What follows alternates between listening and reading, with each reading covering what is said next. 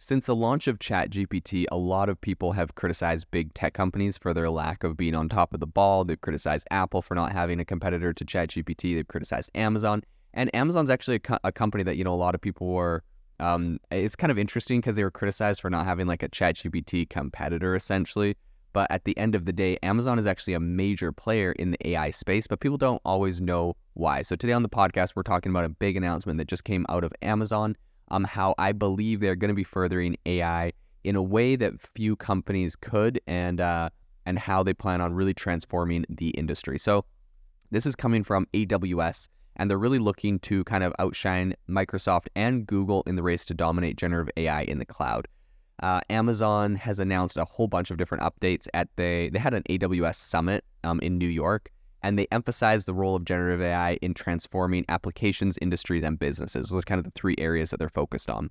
So AWS has been really diligently working on the development and expansion of Bedrock, which is its foundational model service for AI. Since its announcement back in April, they've been working on this quite a lot. Initially, they were supporting models from AI21, Anthropic, Stability AI, and Amazon Titan.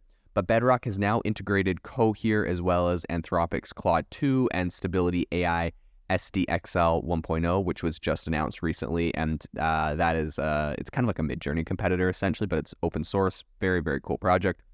This is amazing. Amazon, I think, is with their Bedrock program is really doing a lot of incredible work to get these AI models onto AWS and in the hands of developers for very easy, seamless, quick integration. So I think apart from extending its model support, Amazon also unveiled the Bedrock Agent, which is a novel tool aimed at simplifying service construction for users. So this is what they said. Generative AI has captured our imaginations for its ability to create images and videos and even generate code, and I believe it will transform every application, industry, and business. That was Swami, who's their vice president of databases, analytics, and ML over AWS. And he said that while he was announcing kind of what they're planning on doing at his keynote address at the summit. So generative AI agents function as assistants to developers, right? They're handling multiple tasks on their behalf. While initially Bedrock didn't have any, you know, native agent capabilities, this has been addressed in a preview at this AWS event. So agents for Amazon's Bedrock allow developers to enable generative AI applications to complete tasks with only a few clicks. The agent aid in automation, foundation model configuration, and orchestration tasks really just eliminates the need for coding, which I think is absolutely crazy. Siva Subraman, who is the VP that was quoted earlier, he explained that the agent establishes a secure connection between a foundation model and the correct data using a simple API, and it can also automatically convert data into machine-readable formats, which is really useful. He said, agents in Bedrock can take action by automatically making API calls on your behalf, and you do not have to worry about complex systems and hosting them because it's fully managed. So as we kind of look at, you know, expanding the reach of vector embeddings, I think this is going to be a big play here, because vector embeddings, which are vital to generative AI, essentially convert content into mathematical representation. So they enable context and matching. AWS already offers vector database capabilities for its Aurora Postgres SQL relational database through an open source PG vector technology, which they announced back in July. But it now plans to extend the support as a preview feature to its OpenSearch serverless search services as well, which I know a lot of people are going to be very excited about. This is what they said about it.